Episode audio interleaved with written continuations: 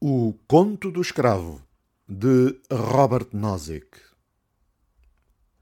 Considera a seguinte sequência de casos a que chamaremos o Conto do Escravo e imagina que é sobre ti. Primeiro caso. Um escravo, completamente à mercê dos caprichos do seu desumano mestre, é cruelmente espancado, acordado a meio da noite, entre outros maus tratos. Segundo caso, o mestre é agora mais bondoso e espanca o escravo somente quando este infringe especificamente as regras do mestre, por incumprimento das cotas de produção, etc., concedendo-lhe também algum tempo livre. Terceiro caso. O mestre tem um grupo de escravos e decide, com razoabilidade, de que forma as coisas serão distribuídas entre eles, tendo em consideração as respectivas necessidades, mérito e por aí adiante. Quarto caso.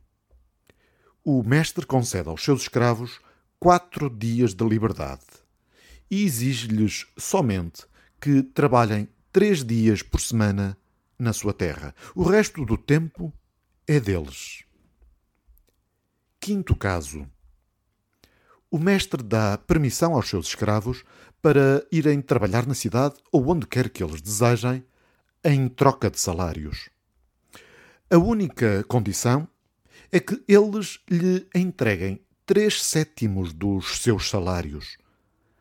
O mestre retém também o poder de os reconvocar para a plantação, caso alguma emergência ameace a sua terra, e de aumentar ou diminuir a quantia de três sétimos que exige-lhe seja entregue.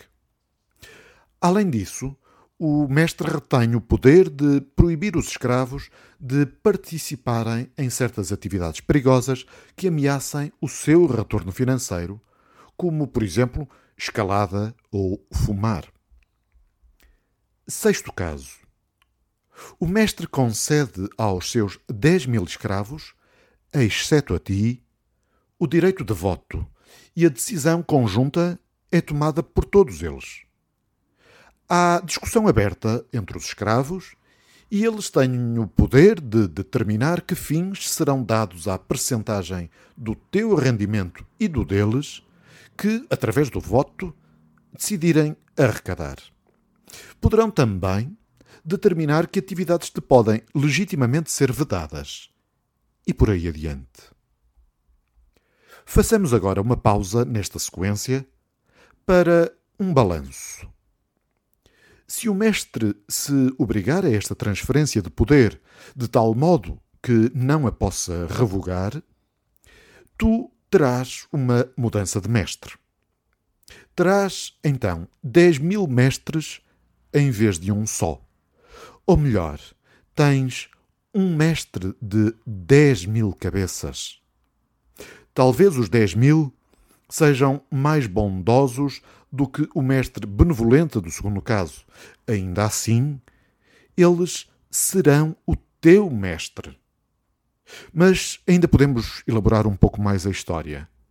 Um mestre bondoso, como o do segundo caso, poderá permitir ao seu escravo ou ao grupo de escravos que manifestem a sua vontade e tentem persuadi-lo a tomar uma certa decisão o mestre de 10 mil cabeças também poderá fazer isso. Sétimo caso. Apesar de ainda não teres direito a voto, és livre e é-te dado o direito de fazer parte das discussões dos 10 mil, para os tentares persuadir a adotarem diversas políticas e a tratarem-te a ti e a eles mesmos de determinada forma. Após a discussão, eles irão então votar e decidir sobre as políticas abrangidas pela sua vasta extensão de poderes. Oitavo caso. Como reconhecimento pelas tuas úteis contribuições para a discussão, os 10 mil dão-te permissão para votares em caso de impasse. Eles comprometem-se com este procedimento.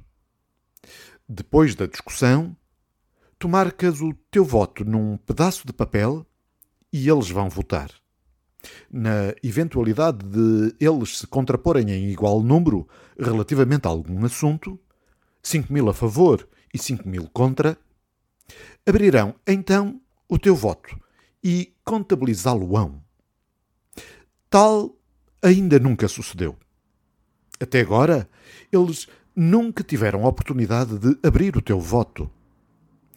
Também um mestre único se poderia comprometer a deixar o seu escravo tomar as decisões relativas a quaisquer assuntos a si respeitantes e que lhe fossem, isto é, ao mestre, absolutamente indiferentes. Nono caso. Os dez mil contam o teu voto juntamente com o deles.